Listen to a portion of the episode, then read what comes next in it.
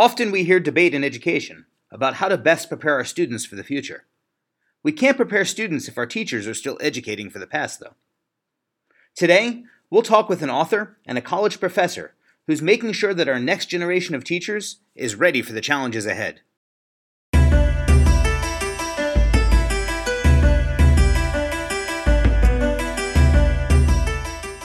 Hello, and welcome to episode 27 of the Education for a Better World podcast. I'm Mike Soskil. And I'm Diane Smokorowski.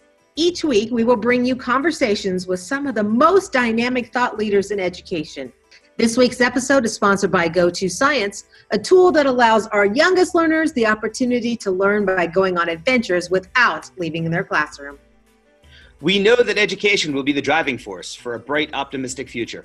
On each show, We'll introduce you to innovative ideas, we'll stretch your thinking, and help you see ways to empower students to affect positive change in the world. We are thrilled that you are coming along with us on this journey. Let's dream big.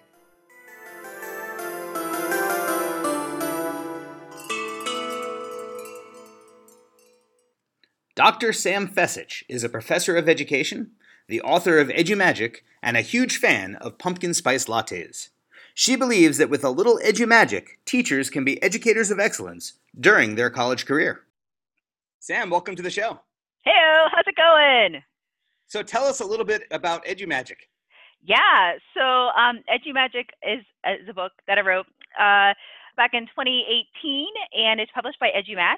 It's all about how pre-service teachers can really use their time in college to become educators of excellence um, oftentimes we think about our college careers, you know, when we're training to be teachers, maybe like some of the stuff that we created, like lesson plans or unit plans, like we're never going to use this, you know, but really thinking about how they can approach coursework and get outside of their uh, college classroom to really leverage some learning opportunities is really important. So there's a whole acronym with it, but some of my favorite parts are um, getting out of the classroom for professional development. So having pre-service teachers present at conferences, help plan ed camps, which has been an amazing experience. We've done our fourth ed camp uh, this past April, all planned by pre-service teachers. And they do all the grunt work. All I do is like say, okay, um, Grove City, we're going to have it on this day, on this time, and then they do everything else. They get the sponsors. I have to get the food, you know, because I'm the professor part.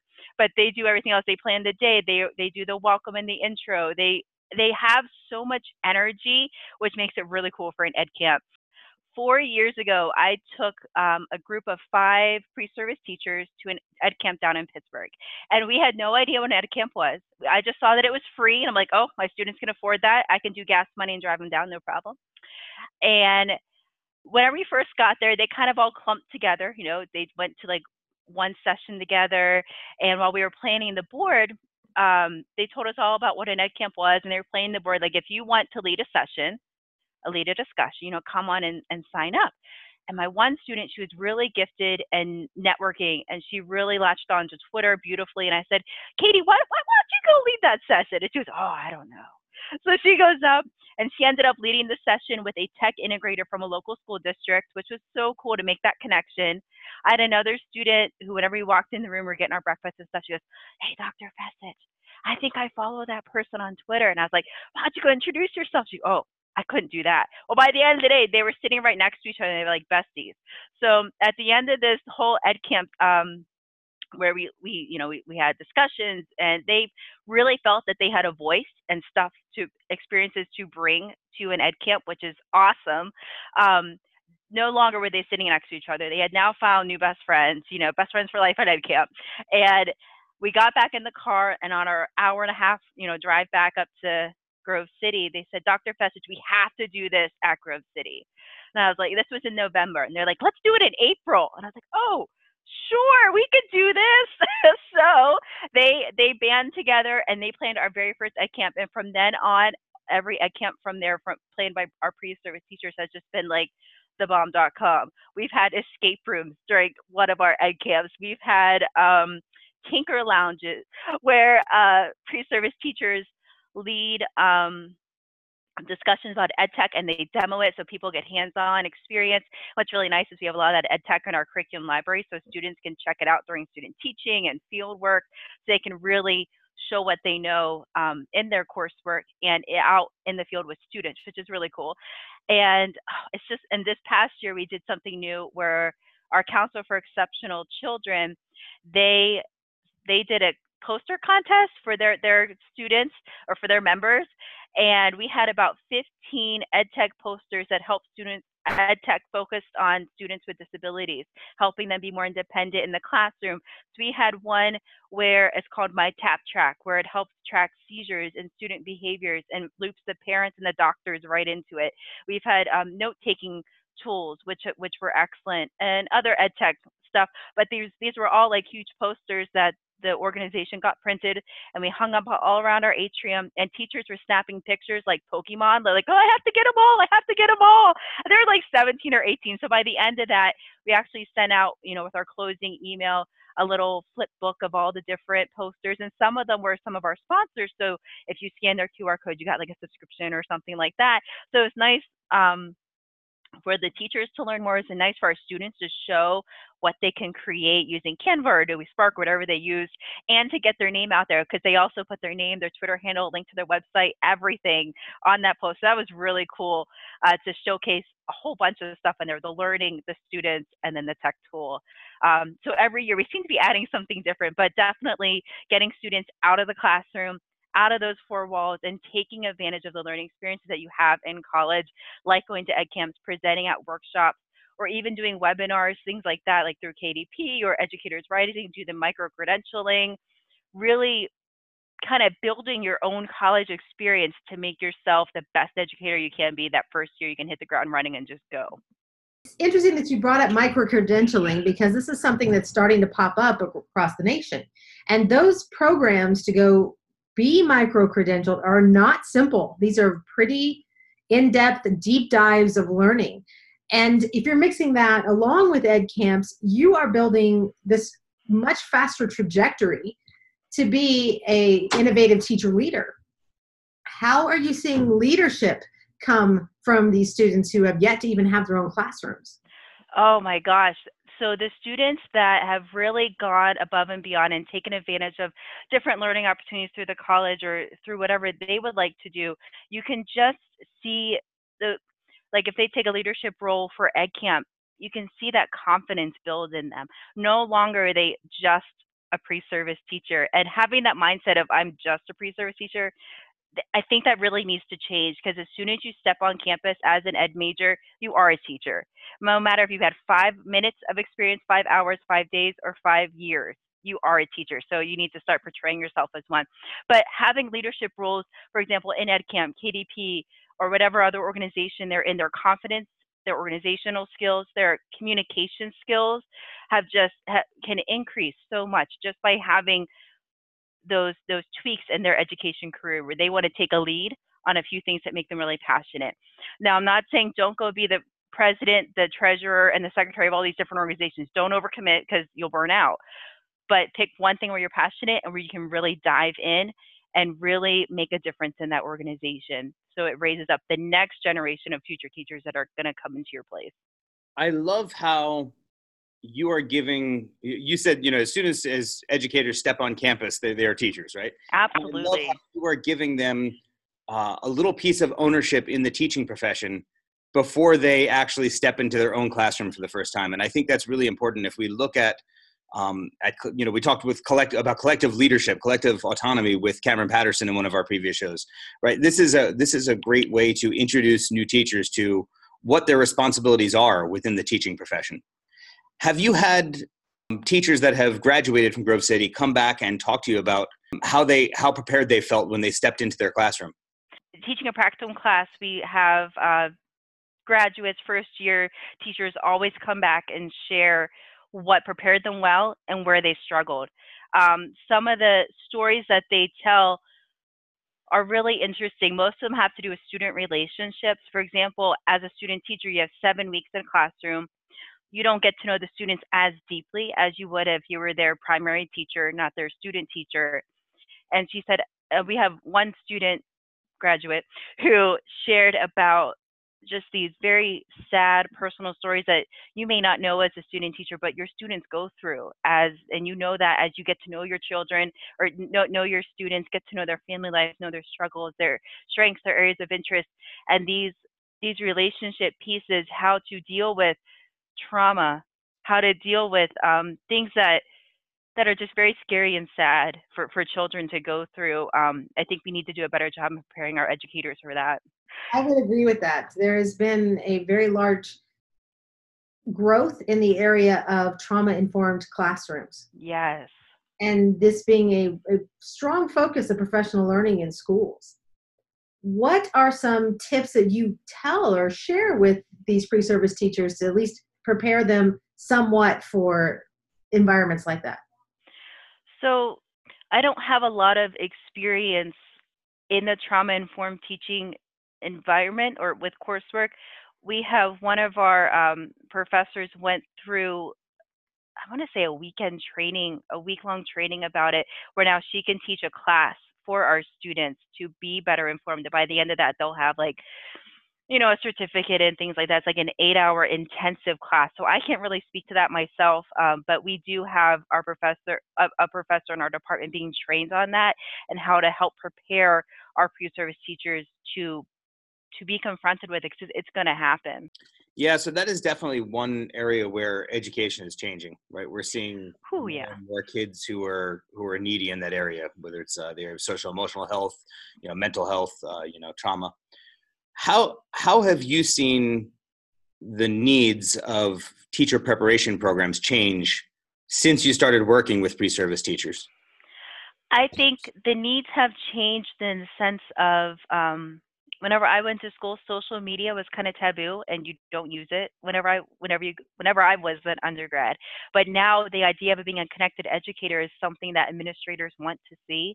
So flipping that on its head of, oh, social media is bad, we can't post anything, to to flipping it to show your, make your professional stuff public and your private, or, yeah, your um personal stuff private is so important because you want to have like breadcrumbs of awesomeness throughout the internet of all the positive professional things that you're doing in your coursework, what you're learning, things that you're taking away from classes. Maybe you had an awesome field experience or you rocked a bulletin board. I don't know what you're doing in classes, but hopefully it's great. And, you know, sharing that out on social media, whether it be Twitter, Instagram, um, a digital portfolio is so important.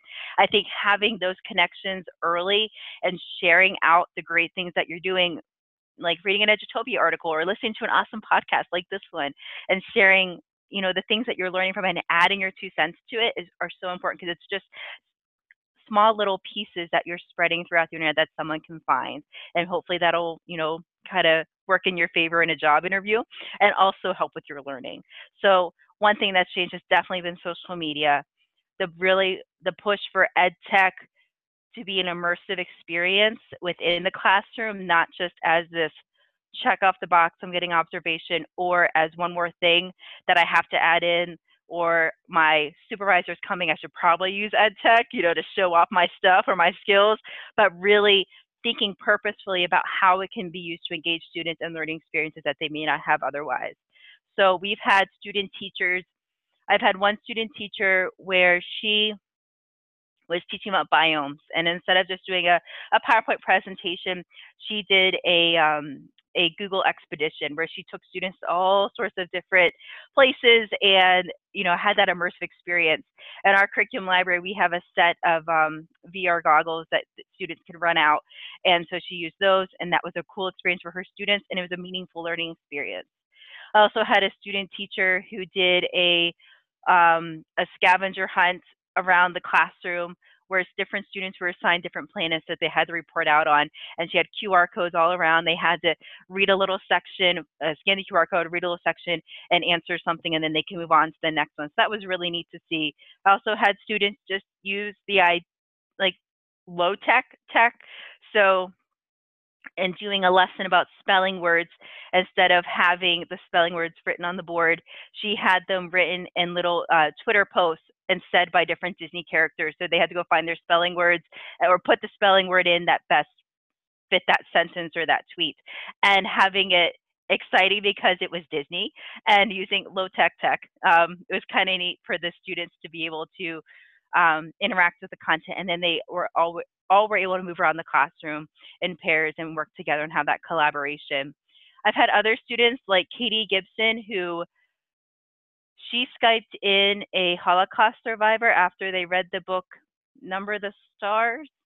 Lois Lowry, I think. Yeah, okay. I'm going to sound more confident. Number the Stars by Lois Lowry, um, where she she Skyped in a Holocaust survivor and shared that with. I think she was teaching fifth or sixth grade at the time, uh, student teaching, and then uh, it went so well. She actually had her Skype back in for the entire fifth grade to hear at the college, which was so powerful. And since then, she's had uh, she's now teaching in Altoona. She's had um, Jane Goodall Skype in during um, I think there was some sort of something going on, maybe Earth Day, I don't know, but but she had her Skype into her class as well. And so using those connections, Skype, Twitter, Instagram, and using them for for um, professional good, I think is so important for our students. Before we continue today's show, I'd like to tell you about the sponsor that's made the show possible.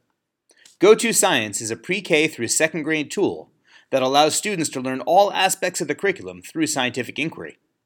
Students learn science and other subjects while going on adventures all around the world virtually with Beth and Curtis. Each month, we give away a free one year subscription to Go2Science. To win this month, simply contact us on social media. On Twitter, our handle is at ed4betterworld.com, number four, or on Facebook and tell us why you deserve to win a free one year subscription to Go2Science. It's that easy. I also want to remind you that you can join Diane and I on a teacher adventure to Kenya in June of 2020 by visiting bookbagtours.com. We're going to be taking about 30 teachers on an incredible experience. It's going to be about two weeks. We're going to go on safari, we're going to have animal experiences, but most importantly, we're going to do some great professional teacher learning by getting into schools and learning from some of the most innovative and incredible teachers in the world.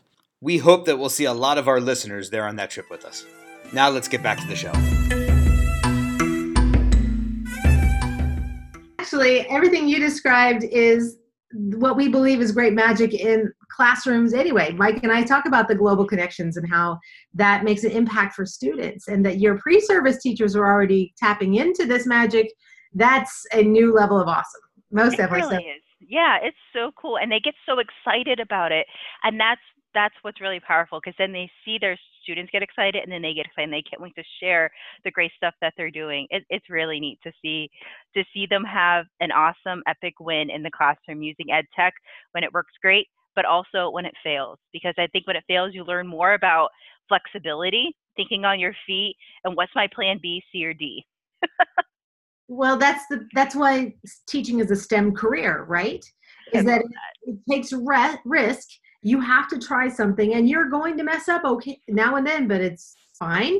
You reflect what do i do differently the next day? It's still a problem solving piece. So you're you're giving those experiences straight away. And my question is how often do your students inspire their cooperating teachers to be innovative and take risks and do more of that kind of teaching? Yeah that's a great question. So in my freshman level ed tech freshman sophomore level ed tech class they pair up with teachers from around the world in their content area. It's called a virtual co-op program, and they pair up through Twitter or Voxer, usually Twitter.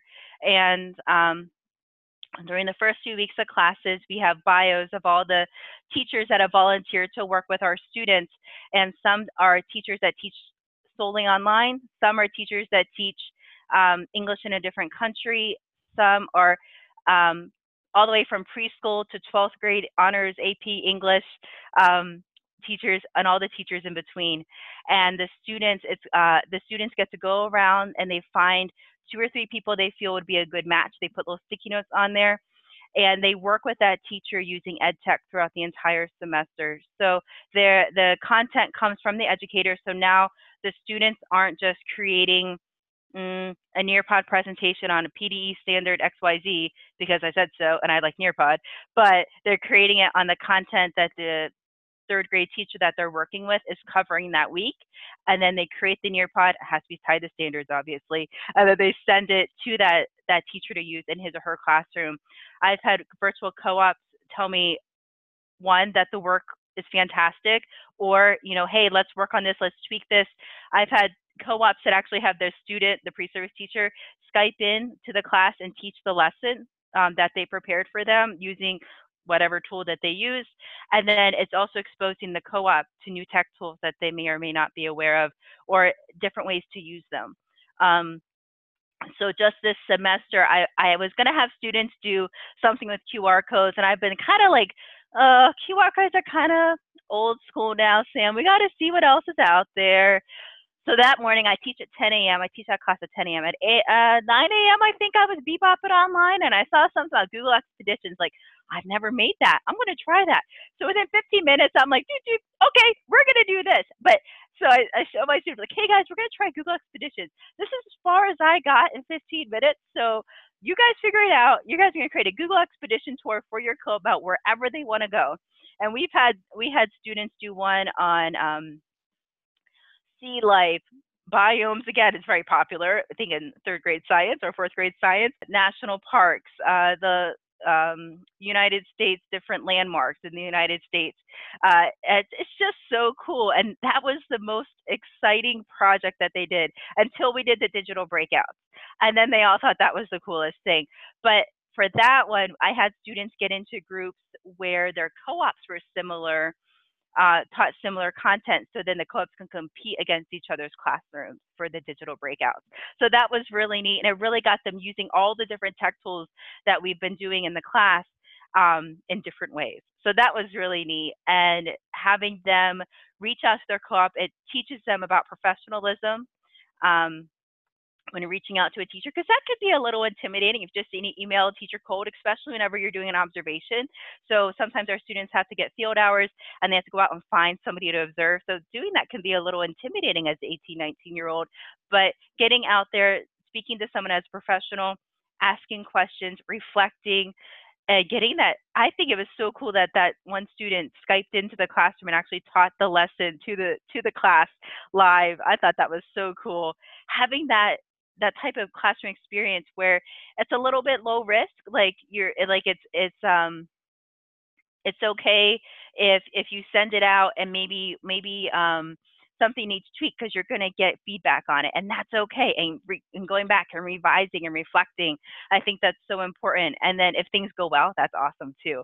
I've had uh, students actually go to the classrooms of their co-op during breaks if they're able to um, i try to also pair them up if they're in the same state. So that's been really neat. Um, it's just been it's just been so cool to see them grow from that first few weeks. Like, oh, I have to email somebody I don't know. Oh yeah, you do. And then at the end, oh my gosh, this is amazing. We talked for like two hours last week, and we were talking on the phone. And I was texting her about this, and so it's so much fun to see them to see them build that professional relationship. You never know where that can go. I've had students make connections on Twitter where um, they were given kind of like the inside scoop to job for job interviews and job openings. Um, and I had one student who had her choice of five different openings just because of her connections on Twitter and how strong she built that throughout her four years. So I know that kind of went everywhere, but um, okay, I'm gonna done. it's really powerful what you're talking about, though. I mean, I, I think back to my own pre-service experience. And i think i was really well prepared to step into a classroom um, 22 years ago. You know i think the university of scranton did a fantastic job but but my experience was nothing like this.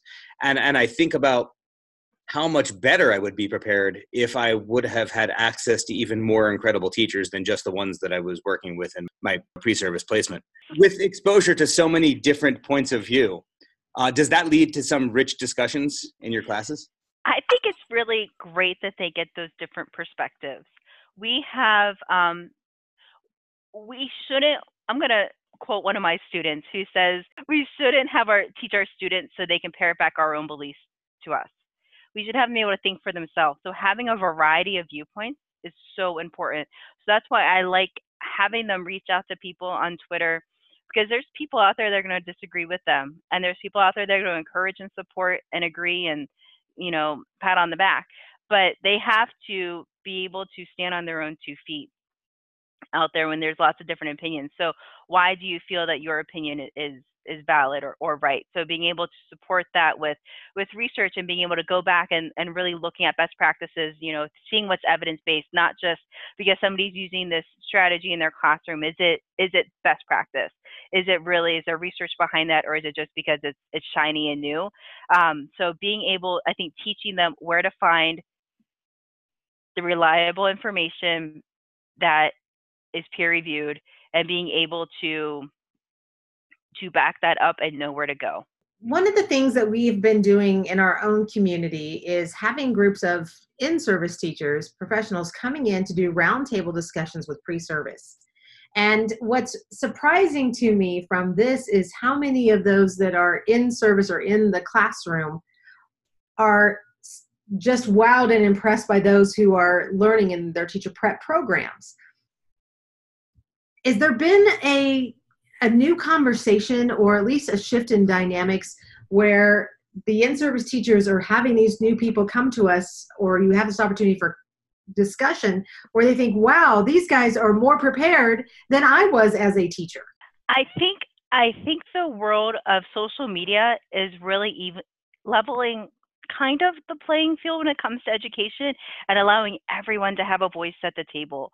I think oftentimes our pre-service teachers feel they, they don't have a voice because they don't have that experience. So they're a little shy to share. But once they do, wow, they have great stuff. They have strategies that they're learning about. They have cool tech tools and how to implement them in the classroom and then the current teachers are able to bring that experience that pedagogy to help support them i think it's just a beautiful thing i think having the connected world at their fingertips and these are digital natives they want to be connected and i think they thrive in that type of environment where they can just speak into the conversation once they have that confidence built up like i'm not a pre-service teacher i'm an educator and this is what i have to bring to the table so having that confidence early i think in their career could really be helpful for them to really build on those conversations that are happening on social media uh, related to education.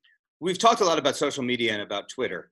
And I think yeah. the average person out there thinks of Twitter, they don't necessarily think of uh, you know the millions of educators that are communicating all the time, right? And I think probably yeah. for pre-service teachers that come into their college program, their view of Twitter is very much like you know what did the president say today, right? That's out there. Right. Um, right. Do you do you notice a difference between your students in the education program and how they're being taught to use social media and those that are outside education in the college within our within our department so they start freshman sophomore year with their professional twitter account and we talk about you know what things would be great to post on there what we kind of want to keep away.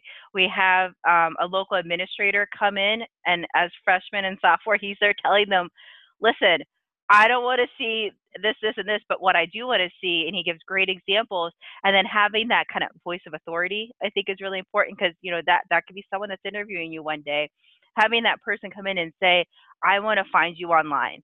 If I don't find anything, that's almost as scary as finding you with this red solo cup in your hand online. You know, so being able to to empower them to post what they're learning, not just for class, but post because it shows growth and it shows um, it shows that they really care and have a stake in, in their education. So we have students sharing out um, stuff over the summer that, that they've been doing. So I had one student uh, contact me. He's like, "What's that one certification that you're talking about for autism?" And so I have oh I have back to her about that. But like she wants to continue to grow outside of the class. Um, having them post about articles that they're reading and just little short reflections or maybe things that they listen to in a podcast. I think it's so important for them to keep that growing and just have that kind of working in the background for them for whenever they are seniors and they are looking for a job when they are searched they have amazing things coming up and yeah they do at the beginning think I need I need another account. No, I don't want another account. But by the end they they really I think they really do see the value, especially with Twitter chats because they're like, "Oh my gosh, so and so retweeted me or they replied to me or I got welcomed so much by all these educators in this Twitter chat. Um, and I always tell them, guys, it's not about the followers, it's about the content that you're posting out there. So the followers will come as long as you're posting quality stuff on a consistent basis. Don't just go out there and think no one's going to follow you because that's not going to happen, especially if you're out there participating in Twitter chats and getting getting a name for yourself out there in education. So they're also connected uh, through Twitter, but I think this younger generation, I sound so old when I say that, um, really likes Instagram and Snapchat. But um, I don't I don't use Snapchat. I think I should, but I don't know how to yet. Uh, Instagram I think is really a unique space for teachers and educators. I I follow all these um, Australian pre-service teachers, UK and Scotland. Um, it's so neat to see what they're learning in their coursework across the world and how they're implementing that into their field or what they they call their prac, which I think is so cute. And so like I'm always asking them questions on Instagram. Like, how are you doing that? What are you learning about? I love that strategy. Tell me more about this. And they probably think I'm some, some crazy lady from the US, but that's okay. Um, but it's just so neat to see how pre-service teachers are being impacted by social media around the world, a place for them to share not only their awesome teaching outfits, which they do have awesome teaching outfits, but great strategies and techniques and just ways that they're engaging students. Okay, Mike, I think you have just enough time for your last question. Yeah, so I'm actually gonna I'm actually gonna make a request before I ask this last question. So Sam, in the beginning of this show, you talked about uh, the Grove City Ed Camp that your that your students have been running for the past couple years. Yeah. And every year you have it on the same day as I know. So I can't get to yours and you can't get to mine. So we've got to we've got to switch that up one of these years. yes, we do. The western part of the state. So our last question is the one that we ask of all of our guests um, and we're going to ask you to do it in only one or two sentences. If you could change education in some way to make the world a better place, what would you do? You know, we talked a lot about technology in this discussion, and I think one thing that could really make the world a better place is to just slow down and be with the people, be where you are with the people around you. Um, be present in the moment. Like Jim and Pam, like on their wedding day, they were taking mental snapshots, you know, like, geez. Uh, so take mental snapshots in your classroom and just be present with your students. Don't be thinking too far ahead or too too far behind. Just try to be there and taking mental snapshots. Thank you for joining us today. Please visit our website at edforbetterworld.com. That's ed, ed, the number four, betterworld.com for show notes and to learn more about inviting Mike and I to lead a workshop for your teachers. And don't forget to check the other podcast related goodies. We'd like to thank Sam Fecich for being a guest on today's show. Credit for music on the show goes to Midair Machine. Join us next week as we talk with Dr. Jennifer Williams about her new book, Teach Boldly. We hope you enjoyed today's conversation and that it gave you some new ideas and perspectives. Through education and action, we can create a better world. Until we're together again, continue to dream big and affect positive change.